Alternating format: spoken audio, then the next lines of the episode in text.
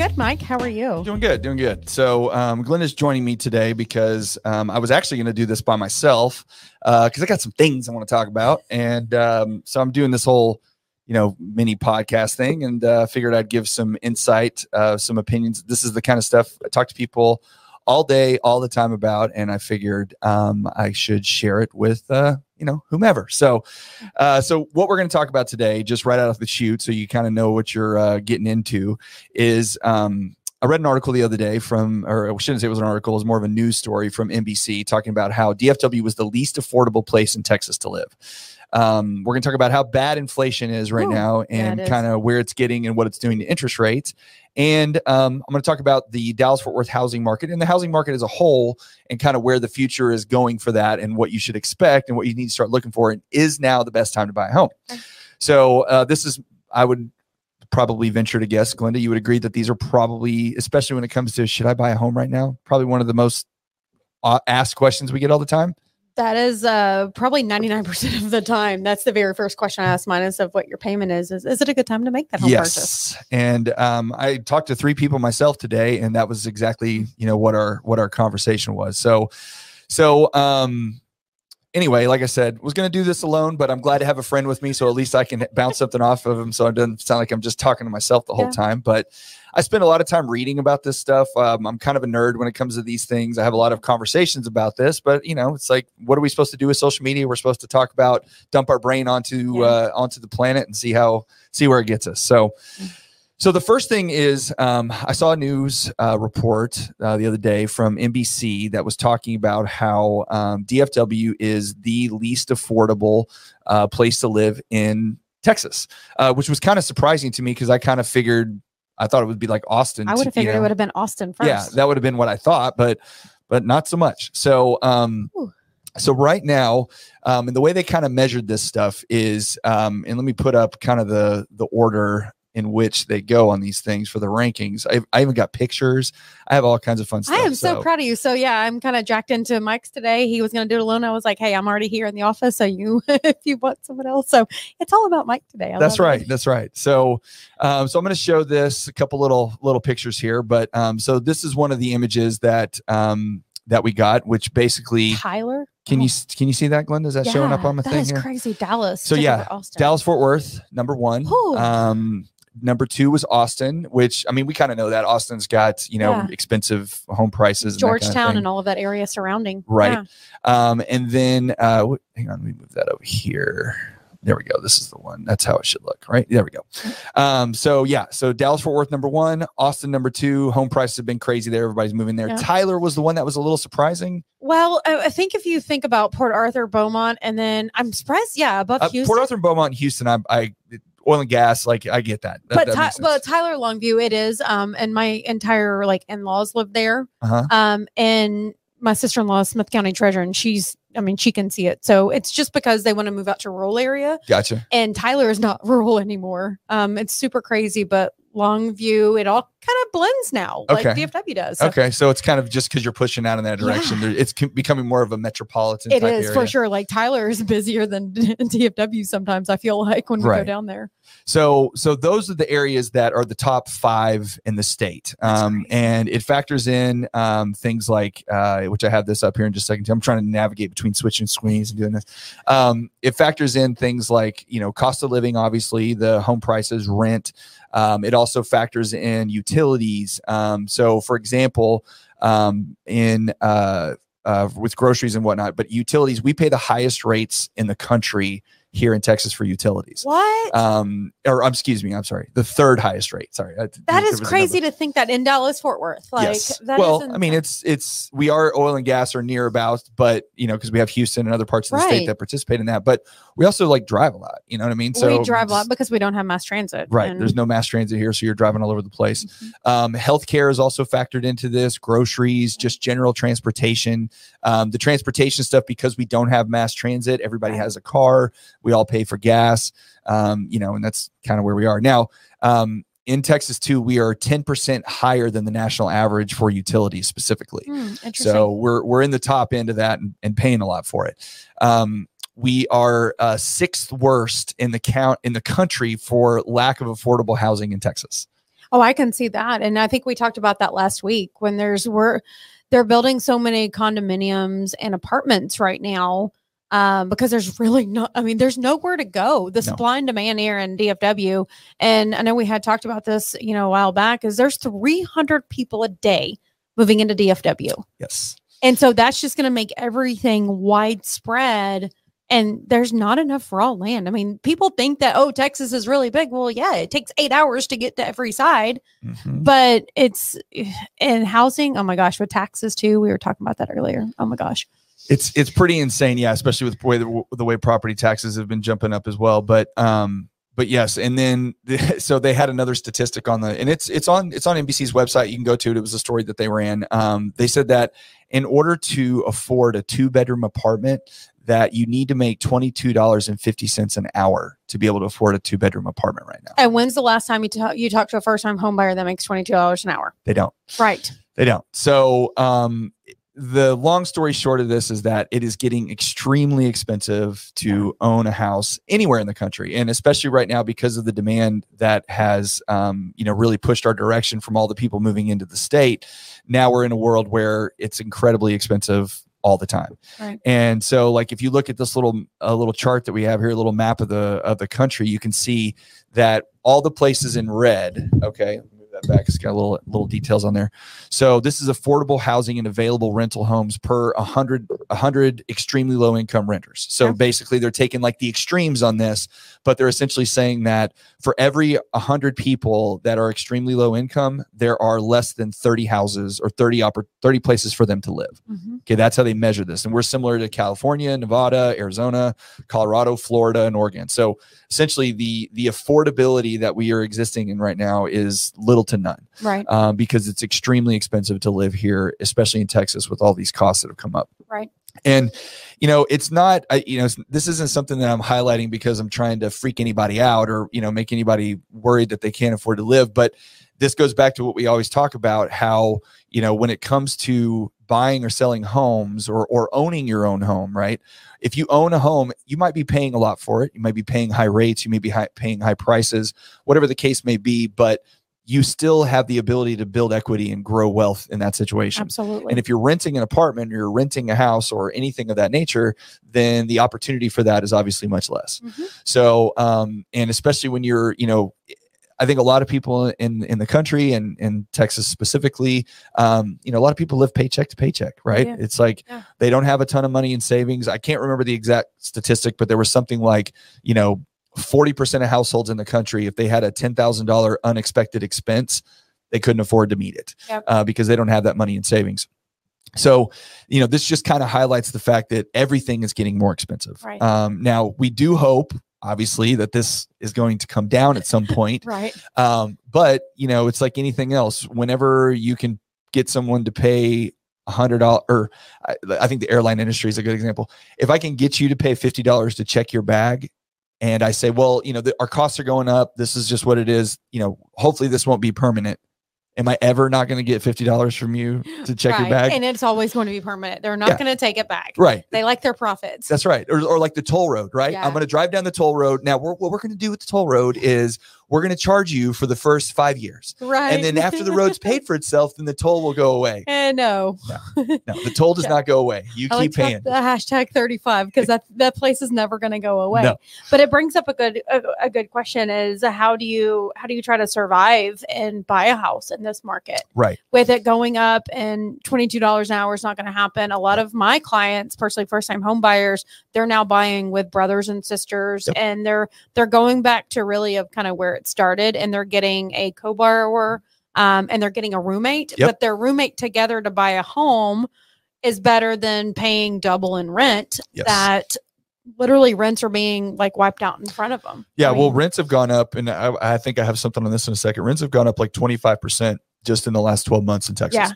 And the highest increase in the last month and a half. Yeah. Because renters and landlords, they're having to increase taxes as well. And they feel that they can get it. And so they're literally just increasing them for for no reason. Mhm. Um, because they want to make more money. So then everybody asks, okay, so so then why is everything so expensive? All right. Well, obviously we've been in a situation for the past, really, it's been the last 12 years where um, once we had the crash in 2008 and nine, where everything fell down, the monetary policy changed in the United States, and we said, okay, in order to make sure that this doesn't continue to happen, we need to put money into the market. So this is where the Fed stepped in, lowered Yeah. rates, um, started buying mortgage-backed securities, which we've talked about before, is what drives mortgage rates. And this purchasing or this lowering of rates and then purchasing of mortgage-backed securities put a you know a, basically made lending not free but but pretty close. So you could borrow money for next to nothing. Right. And um, whenever money's cheap, then what you start to see is assets that tend to hold their value and tend to give you some sort of rate of return. Mm. The value starts to go up, which is why you saw the stock market shoot up, which is why you saw the housing market shoot up, because now borrowing the money and not having to come out of pocket a ton of money in cash. Has afforded me the ability to buy an asset that is going to continue up and, and appreciate. So people that you know I don't want to say are smart with their money, but people that know what to do with money when it's available Mhm. um, tend to invest in assets. That's Right. where they put their money because I need to put my money somewhere that it's going to grow. I don't want to put my money in a place. I'm not necessarily going out and buying new Jordans um, and putting it on the credit card. What I'm doing is I'm buying a rental property or I'm investing in index funds or I'm putting my money that I was able to get from somewhere. Or, you know, we have this conversation all the time with people buying homes when you're going to put, you know, you're buying your your primary residence, and I tell people all the time to either put down the minimum or put down twenty percent. Right. Well, when you put down the minimum at five percent, yeah, you're going to pay mortgage insurance. Your mortgage payment's going to be a little bit more expensive, but the forty or fifty or sixty thousand dollars that you would have had to put in if you put down twenty percent, you can now use to make money for you Absolutely. right? You can make that money work because the only way that you make money is you trade your time for money, Yep. right? And that's having a job we do every day, giving Sweat our time, equity. sweat equity. Um, you have a business, which is still to some extent trading time for money because you got to build that business up at least till it can run itself, or you use your money to make Mhm. money, right? Yep. So investing in real estate is one way to use your money to make money because if not not your primary residence necessarily but investment properties vrbos those kind of things those are going to generate rent. So that is an income generating property which makes you money. Um, investing in the stock market when you put your money into index funds or you buy specific stocks or whatever those tend now that's fluctuating it's a little bit of um, you know these days everybody who wants to day trade i'm like eh, i mean you can do what you want to do Right. but but good luck um, but you know safe things like index funds that tend to earn a four to six percent appreciation or um, return on your investment on an annual basis and then you compound that over 10 or 15 years For sure. then you're going to make money, right? So, so then when the money was cheap, then everybody who could borrow and had the ability to borrow would then borrow and then put money into places that would make money. Right. That's what happened. Um, I'll do a little side crypto deal, but this is what happened with cryptocurrencies. One of the Yeah. reasons that Bitcoin fell off as hard as it did, because at one point, one Bitcoin was worth seventy thousand dollars. That's crazy. Okay. Today, right now, it's worth twenty thousand dollars, give or take. It's Right. floating between eighteen and twenty. Um, but 24 months ago, it was like $5,000, right? Yeah. So you could say, well, it fell off tremendously. Well, what happened is individuals like us, not me, because I didn't do this, but and I have Bitcoin. Um, but individuals like like that were buying Bitcoin into retail investors, which are who individuals are, um, they would buy, say, ten thousand dollars worth of Bitcoin. Okay. Well, then Bitcoin would go from five thousand to ten thousand, you know, within a week or two, Right. right? And now they only put in 10 grand, but now their $10,000 investment was worth 20. Mhm. Okay. So then what they could do is they could then leverage and go, well, I'm going to borrow 10,000 back from my Bitcoin and I'm going to buy more. Right. Right. And so, and they just kept repeating that over and over. And as the price went up, everybody was leveraging because the interest was like 1%, Right. 2%. cheap. It was nothing. Cheap money. Exactly. So then that leverage, when the moment things ticked in the other direction and things Mhm. started selling off, that's when you saw it crash because all of those people that were leveraged into that market had margin calls every time that price would drop. Right. So then they would have to sell. They didn't have a choice right. because you either sell it or you come up with 10 or 15 grand, Right. which they didn't have and you didn't have that money because you Right. spent it. because you spent it. So because it was all leveraged or debt, you know, leverage is the fancy word for debt. Everybody's Right. like, oh, I'm using leverage on this. Yeah, you're taking out debt. You're okay. you're dead. That's what you're doing. But because they were over leveraged, then that caused it was like a domino effect. Everything just came Right. down, right? Right. And then it hit a point where it settled in. But but this is what was occurring. This was happening with real estate too. right. The reason that prices shot up the way they did was because over the last two years, there have been private equity companies and hedge funds buying up properties 30%. mass. Like yes. Thirty percent. Correct. In Texas, there was 30%. They were buying these properties in mass and then turning them into rentals Yeah. because right now we're in a place where you rent your car, you have a lease, right? Right. A lot of people have leases. Um, do you own any like audio cassettes or CDs anymore, Glenda? No. What do you do? Rent them. You pay, you pay Spotify, right? Or Yeah. you pay Apple or pay Disney Plus. yes, exactly. So and you rent a Peloton, like that's Rent funny. Peloton. Like you rent your Peloton. you even rent your phone. You think you don't rent your phone, but oh, you, you, do, do, for sure. because your phone's four hundred dollars. Yeah. and they're like, well, you can just pay it twelve out. hundred dollars. Thanks, Apple. Right. You can just pay it out over the next 12, you know, 24 months. Well, then after 24 months, your phone's obsolete. So now you got to get another And one. now you're getting another one. So now Yes. there's a lease to rent a, and, and buy up program. That's right. So we don't own anything anymore. Now don't have we, anything of tangible value because it's all obsolete the Yes. next day. so the, the thing that's left is housing, right? We- Mhm. We, we have a ton of renters already. The rentals have jumped up dramatically. Um, and it's getting heavier and heavier as we go. Right. But that is kind of where things are headed. Now you can believe that's intentional or not intentional or whatever. I my But- conspiracy on it. yes, I, I got lots of conspiracies on that stuff. But at the end of the day, that's where it's going. Yeah. And when you have private equity companies buying up entire neighborhoods in like Houston, 500 homes that DR Horton built, and Blackstone goes in and buys them up, and then they turn them all into rentals. Okay. Right. That does not help our inventory. You drive down the road. I saw, and here in Mansfield, there's a there's like these little houses that all look- look exactly the same. There's Right. probably 50 of them, maybe. Yeah. I don't know. I haven't gone in there. And it says luxury homes for lease. So you can't buy it. You and they don't sh- they don't share walls. They have all these like no Yeah. shared walls, no blah blah blah. Yeah. But you don't you can't buy it. Yeah. You- You're leasing it. And you never had the option to buy it because Never the builder went straight to That's the correct. corporation to buy it. Never had a choice. So the builders, and it, it all kind of stems back to the builders pushing um, their stuff. Right, last year we were laughing. Uh, one of the the agents this morning posted, uh, "Where were you like two years ago?" Yep. Because it was two years ago and a year ago, and it's crazy to think about that. The builders were like shoo shoo shoo fly. They went around the realtors to get that commission, and now they're like, "Hey, here's your twenty thousand dollars if you come to my front." Yep. Well, why? You know, and it was a perfect depiction of why builders two years ago and a year ago did that and they sold them to BlackRock and all of these. And now they're like, they're trying to get people back in Yep. there.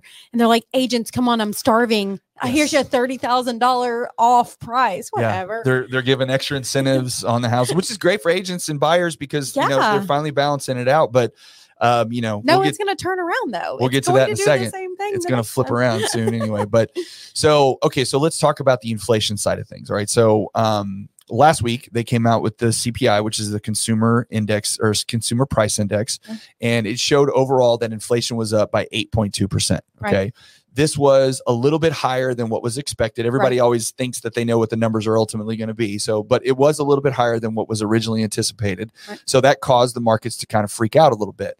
Um, Oh, now, did they freak out? Whew. Yes. Now, when you take out, there is something with inflation where they take out what's called, they call it core inflation. So they pull out um, food prices and energy prices or gas, basically. Right. Um, I should say, actually, it is gas and food. It's, I say energy. There's difference when it's electricity, it's factored into utility. So they don't take that. Right. But, and that was at 6.6%. percent Mhm. Now, the reason they take out food and gas is because it's very volatile It is. because it moves up and down. You know, like for for instance, with gas, long term you can control to some extent when you produce it and you you have oil rigs in your state and your country and you can make your own gas and that's a whole other conversation for another thing. Yep. But right now, OPEC controls the flow of gas for the most part. Yep. For sure. So if they want to raise up the production and lower the price, they will. And if they want to Yeah. lower the production and raise the price, they absolutely will. and what happens in three weeks from today? Right. And their margins are like 90%. Okay. Is what they make. So these guys are making billions of dollars producing this oil. And so, but we don't have any control over what they do. Yeah. Now, there are geopolitics and stuff that can do that, but I'm not getting into that. That's just for the most part, there's no control. So that's why they pulled out. Same thing with with food. We don't have control over how food flows and it has nothing to do with inflation because it could do with the climate it can do with how crops turn over it could do with the access you know the war in ukraine and russia there's less access to fertilizers and nitrogens that Yeah. that feed the soil because there's a lot of that gets The wheat product that that Russia actually produces for the United States, and Yes. my favorite word, like Mike and I will talk about, is supply chain COVID oil. yeah like they're still stuck in a boat, which Yes. is crazy. You think two years ago, but they're still backlogged from sitting the boat. And they even said this morning, like retailers, they're already worried about the holiday buying season because they still have summer inventory that they're having to work on. And that all is included in the inflation numbers. Yep. Like, what's the retail, right? You already have to think about December and January at this point, and retailers are having a big issue right now. Well, and now you have the, it's the, with the retailers. What's going on with specifically with like goods and I don't want to say goods services, but just goods in general, like your televisions and your shoes and these kind of things. They're actually they're they're getting oversupplied because Right. they put up these heavy orders that came in when everything was back ordered. Well, now all those orders are in, and now they have a ton of inventory that they're sitting on. People can't afford them. right? Nobody wants to go buy no one wants to buy them. What seventy five days before Christmas? because they're terrified that they're gonna they're gonna lose their job or something, right? right. So here's some of the. It'll be harder for you to see these over there, but so some of these inflation numbers. This was just a tweet I pulled off Twitter. Um, so your overall CPI was 8.2. Your core CPI was 6.6. Gas was plus 18.2%. insane. It's massive. That is right? crazy. When it went up to five dollars, and then the next day it's like, oh, by the way, we have st- so- stock against supply and demand, and it dropped to three dollars. But the day OPEC said they're cutting production, what happened? Shot up. Boop, it Yep. shot up again. And then you have fuel oil, okay, which Mhm. again is still oil and gas, is 58% higher. Electricity was 15% higher. That's crazy. And this is month over month. Uh, or actually, this is average for the year. I'm sorry. Uh, groceries were plus 13%. Yeah. Okay. Meat, poultry, and fish. Why they categorize those sec- separately? I don't eggs know. thirty percent. I think that's like sixty percent for Yeah, eggs. that's why I got chickens. um, Get chickens. That's there you right. Go. Go to USDA. or go to um, milk was 15%. Baby Yeah. food was 11% higher. Can you imagine your baby? You have a new baby and you're living paycheck to paycheck and your bill just went up 10%. Yeah, and it's crazy. Like even that eighty cents is now at like a what is a dollar eighty nine now? Like that Yeah. baby food. That's horrible. It's a lot. Um, airline fares, 42%. Yeah, and those aren't coming down, people. If you No. think they're coming down to give you a holiday deal, mm, you better look at that. And by the way, the airlines are still making a ton of money. They're making a ton of money. They're killing it. Their profit margins are massive. Um, and it's the, the last one was real average or hourly earnings. Okay. Yeah. That's down 3%. Okay. Yeah. So people say wages are going up, which is true. Right. But when you compare how wages have gone up compared to how inflation has increased, Yeah. It's the other direction. It's going down. So your your dollar is going less further because even though you got a 50% raise, Right. it's not enough to cover the 10% gas price. And it's like, what do you do? And it and now it's going to go back to what do you have to cut out, right? You have to cut out the goods. And so now Starbucks is giving, you know, you're gonna cut out the commodities that you can't afford Right. or the ones that you can easily get rid of, right? Right. We like coffee. I know I don't drink coffee, but you know, Starbucks has already given discounts on that stuff. You see even like Chick-fil-A starting to like every supply chain is starting to offer like 20% off, 30% off discount. And it always cracks me up about like the Black Friday sales. Like I am a avid Black Friday. I love to do it, but I go to People Watch. I don't buy Uh, stuff Right. because I go two weeks before to see the prices, and then I go the day of Black Friday. And believe it or not, it's more expensive on Black Friday. Yeah. It's the thought and the the promotion of it's the the day you're supposed to shop. Right. Well, when it comes down to it, Black Friday is actually the most expensive holiday. You just don't look at it two weeks before. So No. there's a fun fact for Black Friday. Well, and and everybody wants to know is like when is this going to turn around? Oh And- gosh, we all do. my this is just my opinion, Yeah. right? Of course. Um, but the the Fed raising rates is affecting the money supply and making money more expensive, Yeah. therefore causing people to borrow less. But when you look at what we just showed you with the things that are actually driving inflation, Right. the vast majority of it is still food and gas. Right. Okay. Airline industry is more expensive because they have to pay more for gas. Right. Your electricity is more expensive because they have to pay more for energy. Mm-hmm. So these are all tied to things that, again, my opinion, We can't control. we can't control. we can't control the milk prices Right. unless you go get a cow. And so it's like we're living in this world where they're raising rates to make goods and services, you know, less and less demand. So it brings down the price. Right. But you know, until the war in Ukraine ends, then food's going to be expensive. And until OPEC decides that they want to turn produce more oil, oil and gas is going to be expensive. Right. So I don't know where jacking up rates is going to adjust this, but they're still doing it. And again, Right. we have no control over that either. Nope. So um, the Fed does com- plan to continue to raise rates, but I do think, and thanks to uh, Barry Habib and MBS Highway, um, which is one of the things I watch all the time, they have these great little charts that they like to show about it, inflation and, and when it's going to peak. So Yep. this is something I pulled from them.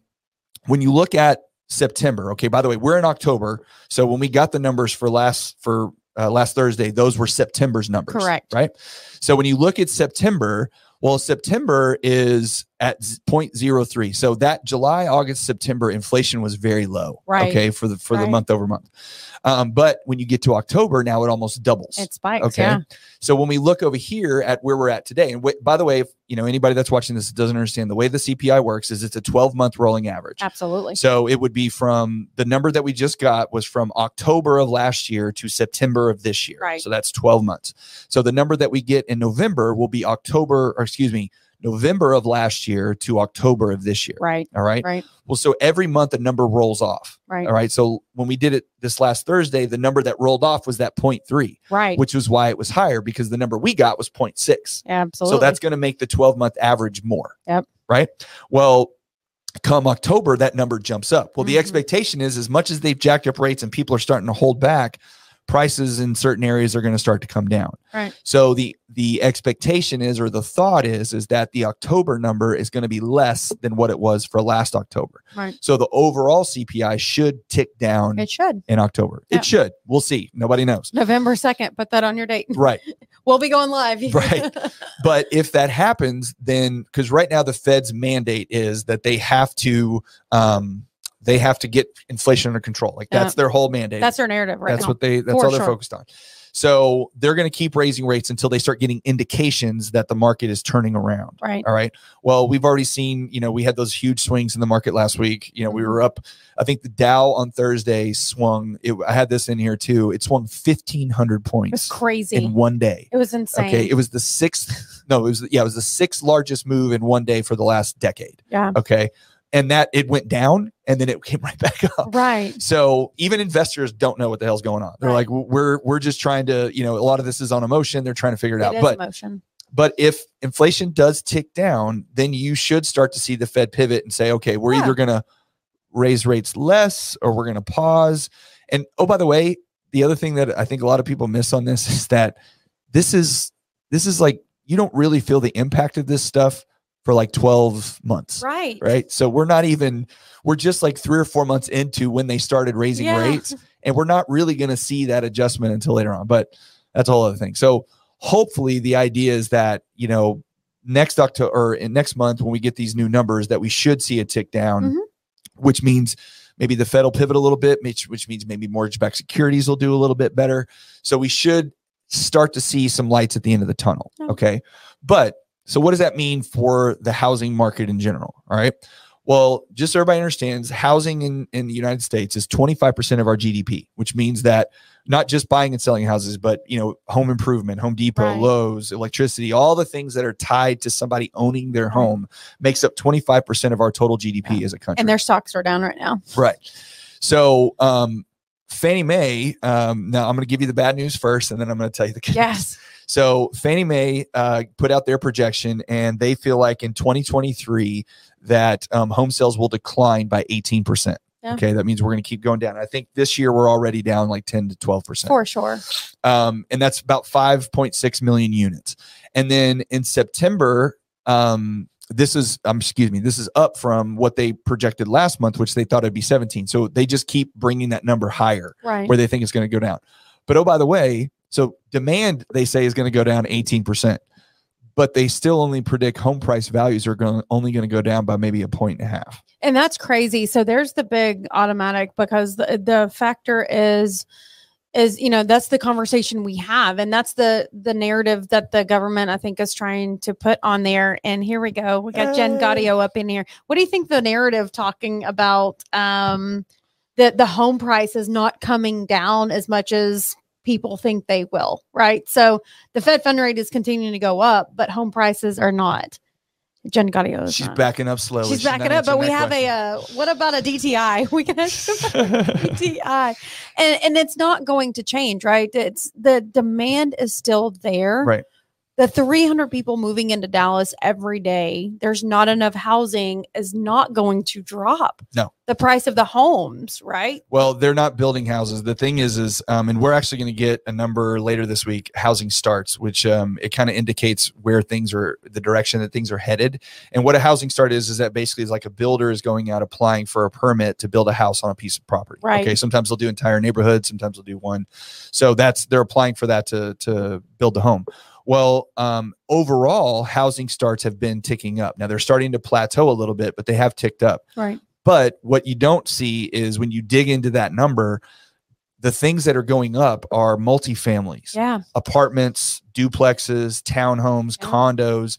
Those are ticking up. What is not ticking up is single family residences. That's this the house on the land that everybody wants, right? Right. They're not building more of Yeah. They're telling us basically that you're going to live in an apartment. Yeah, So, you know, you're- or a condo and you're going to pay $300 Assisted in living. I HOA see dues. so many. Sorry, y'all. Assisted living and over 55 communities are like head over heels because you have to think about it. The baby boomers aren't selling their homes because of COVID. Right. Um, you know, COVID was a big indicator that they're just scared. They don't want to go into assisted living or an over 55 community. But that is like one of the number one communities they're building right now. I know, especially in Midlothian, it's huge. They built six of them Yep. within a five mile square radius and they're already booked out. Yep. But those, yeah, the boomers, but the millennials, there's still 45 million millennials that need to get into a home eventually. Yep. Well, hopefully, when the boomers retire, there'll be some inventory opened up. But they're they not all retired. retire. They're not all. Ret- well, they can't. They can't because they can't afford milk. No, they can't. so, um, and then also too, um, uh, Black Knight, which is a large, uh, they're a reporting agency, but they do a lot of reporting for like hedge funds. There's Yeah. Black Knight, Blackstone, Black. What else? There's all the all Not the, griddle, not No. Blackstone. So um, they're they put out a, a statistic that um, homeowners in forbearance, so people that had applied for forbearance, that 50, um, 46 percent of them uh, were making their payments in April. So in other words, they applied for forbearance, Yeah. so they didn't have to make their payment, but they were still 46 percent of those people were still making their payments. Okay, Right. but then in May that number fell down to 22 percent, Mhm. and then in June that number fell down to 15 percent. Right. So it now let me be clear. It doesn't mean that they're delinquent. What it means is that they applied for forbearance, they got it, Right. and they had the option to either continue to pay their mortgage or not. Right. Okay. Right. So Three months ago, 50% of those people were still paying their mortgage, whether or not they Right. needed to or didn't. But that number is declining quickly because people are getting a little insecure, right? Mm-hmm. Yeah. And they're keeping cash. They're going, well, I don't know what's going to happen. Yeah, I need to have my sure. cash, right? All right. So that's all the bad news, right? Yeah. But here's the thing: when you look at actual foreclosure data, so this is something. There's a, a Texas A&M. Um, they do a monthly report where they put out all the housing data for the state of Texas, and they give it by market areas. And, and I, I go to them a lot to see kind of, you know, what they're saying about stuff. So if you look at the uh, last month's payment status for owner occupied housing. Now, by the way, this was through August. Okay. Okay. so it's a little bit behind, you know, because data takes a minute to come in. So when you look at, if you look at this chart, it said the first chart says last month payment status for owner occupied homes. So households currently caught up on their mortgage payments. Uh, owned free and clear, there were 30, or we'll just talk about Texas. 38% of people in Texas own their home free and clear. That's crazy. 57% of people are currently caught up on their mortgage. hmm Only 4% are not. Four percent. 4%. That's great. So here's a crazy. I was talking to an agent yesterday or uh, Friday, and one of her clients is about to go into foreclosure. Mhm. They said, "Okay, let's do a really short sell." Um, where they didn't act- technically have to short sell it, but they listed the home. Yeah. Well, instead of doing the foreclosure that was going on auction today, they got eighteen thousand dollars. They did a super quick close, got it under contract, did that. Well, you know those people don't have, you know, and that's the thing. Like instead of foreclosing on your home, sell your home. You're walking away with eighteen thousand dollars. Instead of getting the foreclosure on there, they would have never even had eighteen thousand. Right. Goes back to not having ten thousand in your bank account. That's right. And she was so happy that she didn't think about a quick cash option. Yep. And there's, you know, investors out there that will buy this to help them. It's all about price. You lower the price enough, they'll get it. For sure. Then the second one says likely likelihood of having to leave this house in the next two months due to foreclosure. So the, the first one was how many people are currently caught up on their payments. Okay. And then the next one is more of like, do you feel like you're getting into trouble? You Okay. know, like you're getting close. So again, in Texas, likelihood of leaving this home due to foreclosure, 8% is very likely. Mhm. Okay. It's a very low number. 12% is somewhat likely. 49% is not very likely. Yeah. And 29% is not likely at all. So that's 80% of the people that are either not likely or very unlikely Right. to have any issues making their payment in the next 12 months. That's okay? amazing. So all the talk of foreclosures are on the horizon. Just wait. Yeah. It ain't coming, man. It's not. they have too much equity. People have picked up 30 to 40% equity in their home for the past two years. The story that you just told is exactly yeah. indicates why that's important because that person still had equity. They got behind on their payments because their monthly payment was difficult to make. because taxes and then they lost his job. Right. But if you just lower the price and sell the house, you're Sure, still making money. And they can live on, you know, eighteen thousand dollars for months for now. Yes. Right? Yes. And So it's just crazy. it's just it's you know i'm just trying to highlight the fact that you know this Options. idea that there's going to be this massive foreclosure now don't get me wrong if the economy takes a huge dive and we have massive layoffs anything can happen. For sure. okay. But so far the job market's been pretty good. It's not you know struggling too bad. Um so you know i don't know that that's happening either anytime in the near future. But so right now we only have uh two and a half months of supply on hand in dallas fort worth. That's so the supply on hand means the number of houses that are available based on the rate at which they sell Yep. so if i have 100 if i have 250 houses available for sale Mhm. okay and i sell 100 a month Right. then i have two and a half months of supply Right. Okay. Well, in a healthy market, you need to have anywhere between five to six months of supply. That's what you have to have. Okay. Yep. Well, we're still at two and a half. This is we're are we are we eight months into this? Six months? Six months into this kind of crazy market. craziness. Um, and we still have barely enough houses. Now, again, that number's going up. right. Okay. But it's going up very slowly. It's Right. not just turning over, you know, immediately overnight.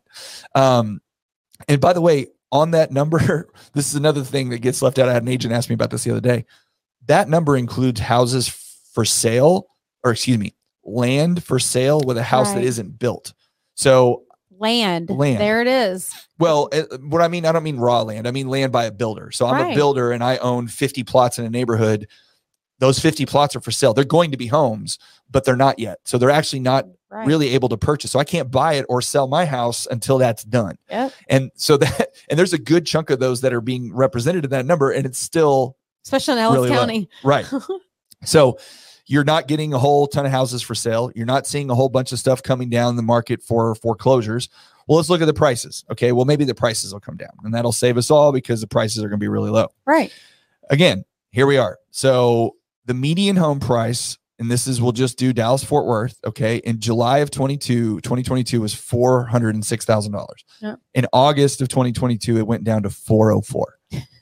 So It's not a big jump. no interest rates in that same period of time went up 200%. Right. Okay. So Right. interest rates have massively jumped up and prices have only gone down little bit. That takes a while. And when you think about when it's supposed to hit the floor, I mean, you're talking about years before it hits the floor. And that, Even if it does. right. right? Because it's just slowly ticking down, and it's understandable. And I'm sure if September's number will be a little bit less, Right. right? Because people are a little concerned the demand has gone down because we Yep. don't know if we're going to be able to have a job or what rates are going to be and all that kind of stuff. But again, prices are not falling off a cliff either. Okay, they're they're going down, but they're not going down at a dramatic Yeah.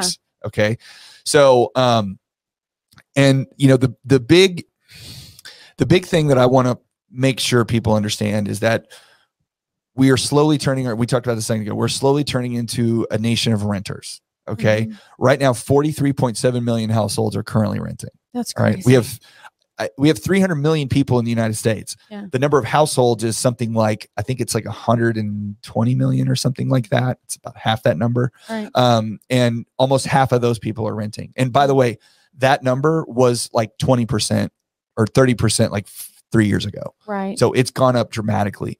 Um, entire zip codes are turning turning around. So the thing that we're that I'm trying to impart is that we are in a very different market than we were 12 months ago. And we For just sure. had this conversation with a bunch of agents this morning.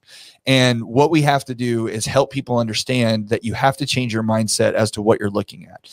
And um, eight months ago, if you were buying a house, or 12 months ago, if you were buying a house, you were buying a $350,000 house, you were paying $400,000 for that house Absolutely. and that f- extra 50 grand that you were paying over you were bringing cash because the house wasn't going to appraise for that because the market had not cut Absolutely up not. Well why was i paying 50 grand over well that's because there were 30 other people in Yeah. line to buy that It's house because you wanted to pay it. That- well you didn't you have a choice You didn't right have a choice. If But- you wanted that house, you were paying it. but good news rates were 3% 2% yay okay It's cheap. congratulations rates were cheap but they were cheap for everybody You got the stress of sitting in line and waiting and getting an appraisal and paying hundreds of thousand dollars. and. Glenda, what if you had an FHA or a VA or a USDA loan? Were you buying a house you were 12 not months buying a ago? house. You were not. Well, why not were even eight months. why ago. not? Why were you not buying a house? Well, because con- a conventional cash is king. That's right. Your cash, most of our and and not all of them. When we say most, right? Most of first time home buyers, they don't have thirty thousand liquid cash. Um, but even our VA buyers, it's a misconception on a VA buyer to have hundreds of thousand dollars of cash. They don't. Well, VA buyers are honestly some of the most qualified to buy Yes. home.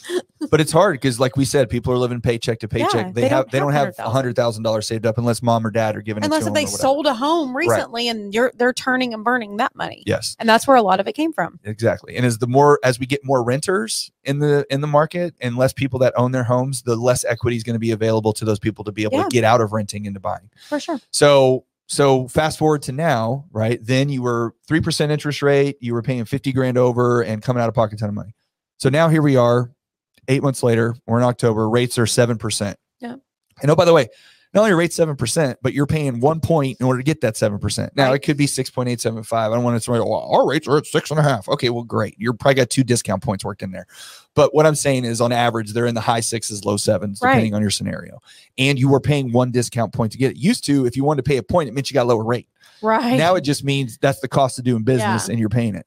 Well, why is that happening? Well, another video, another time, but essentially when you have a volatile market and rates are going up or going down at a, at a quick pace, there's always the option for refinancing. And whenever that happens, even when rates are going up, they could go down soon. So whenever you have the option to refinance, that makes investors nervous because they want to service the loan and make money on the interest. That's how they get Right. paid. right. But if you only have the interest for 12 months and then you refinance it and somebody else gets that interest, mm-hmm. then as an investor, I no longer I don't have that money coming Right. in. right. So I'm not going to pay as much for that loan and I'm going to charge you up front. So I make sure I make my money. So the investors want to get make, make Right. money. Investors Um, want to make money. So that's what they're going to do. So when you have 7% interest and you have all these charges and fees that are going along with it that are extra, well, then what does that do? That puts a lot of buyers on the sideline. Yeah. Okay. Which is completely understandable. Absolutely. the problem with that is is that this again you know we're i've said this before i'm a lender glenda's a lender. Mm-hmm. We do mortgages. We love loans. We want you to do a loan. We want you I to buy a loans. house. Okay? That's what we want. All right? We're not going to pretend like that's not the case. Nope. however right now is still probably a really really good time to buy. Probably better than it was then. Okay? Right. and hear me out. The reason why is because now if i'm buying a $350000 house i'm paying 350 for that house. If not lower. if not lower. Or I'm also saying, hey, look, seller, I'll pay you 350. Yeah. But I want you to give me $15,000 in closing costs. Okay. So now, or I could offer 335, right? Mhm. But is it's the same to the seller. They're getting if their house is listed at 350 and you offer 335, they get 335. If their house is listed at 350 and you offer 350 with $15,000 in seller concessions, they're still getting 335. Right. Okay. And sellers that are thinking about selling or need to sell, put it that way. The need. If you need to sell, you have just come off of two years of 20% appreciation over and over. Okay. 30 or 40 or 50. Right. so you've you've probably made unrealized because you don't have that cash in your pocket, but you have made a lot of money on your house Yeah. if you sell it. Okay. So if you need to move and you need to sell it quickly, you may have to come off your profit a little bit and Right. take a little ten or fifteen thousand dollar hit to help somebody get into the house that doesn't have all that cash saved Yeah. up. Because again, those guys don't. And the heaviest buyers right now are what, Glenda? Who are the First people? home buyers. Correct. Their well, government. what well, those loans? Yes. USC, F- FHA, and you know VA. because they couldn't get a house Right. 12 months ago. Now they can because the, there's nobody buying homes or less people, I should say. Yeah. Um, and so now they have a chance, right? But they also need money.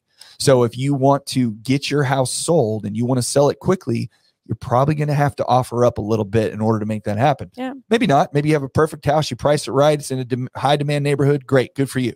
But if not, if it's sitting there or if you've had to reduce the price a couple times, look, put in your listing agents, put in your listing that you're going to offer ten to fifteen thousand dollars or whatever the number is in seller concessions. Absolutely. Because if I'm a first time home buyer or I'm just a buyer in general, and I maybe I don't even have an agent yet, I'm on Zillow or I'm on Redfin and I'm looking at properties. Well, if you're listing in your listing description, Right. you put in there that there's ten thousand dollars in cash for me, I'm gonna go look at your house. That first time home buyer is like, ooh, I can I can stay there. I can I can like it. That's right. I don't have to love it, No. but I can like it. Yeah. Because I can sell it later on and get the return of investment That's right. and grow it. That's right. And and now I have a higher rate. Mhm. Okay, so that's not ideal. But all my closing costs are paid because the Right. seller's paying for them for me, and I have a higher payment for a period of time. Right. Okay. And I've said this before, but rent, or excuse me, interest is a function of time. It's Mhm. not a function of money. Yeah. Okay. When you pay interest on something, if you're paying 30% interest, if you're only paying 30% interest for one month, it's not a lot of money. Right. Okay. If you're paying 2% interest for 30 years, that's a lot of money. That's a lot of money. Okay. So if you're only paying 7% for a year or two, that's not a whole lot of money, Right. especially if rates come down, even to get into the fives or the fours or wherever they may end up landing again. When those rates come back down, you will have the ability to refinance. and you're already going to be in your house Right. because the next tick and the next wave of the the buyers that didn't want that you know Well, that's what I was going to ask you. When the rates go back down, what's going to happen, Glenda? it's going to be a crap storm it's going to be exactly a year ago Yes. and then first time home buyers are going to be discouraged because they didn't jump on it quick enough and That's it's right. not like we would ever ever ever push anybody to doing a loan but what we're saying is if you can financially manage 100 150 dollars 200 dollars more a month and get a co-borrower and get someone to move into and you not have to come out of pocket 50 grand. not have to come out of pocket and have sellers pay for those, yes. then why not look at it? Right. Because that is the narrative that's not being spoken right, Right. now. Yes. It is rates are high. Oh my gosh, that payment's two hundred dollars higher. But what if you didn't have to come up with an extra fifteen thousand dollars? yes.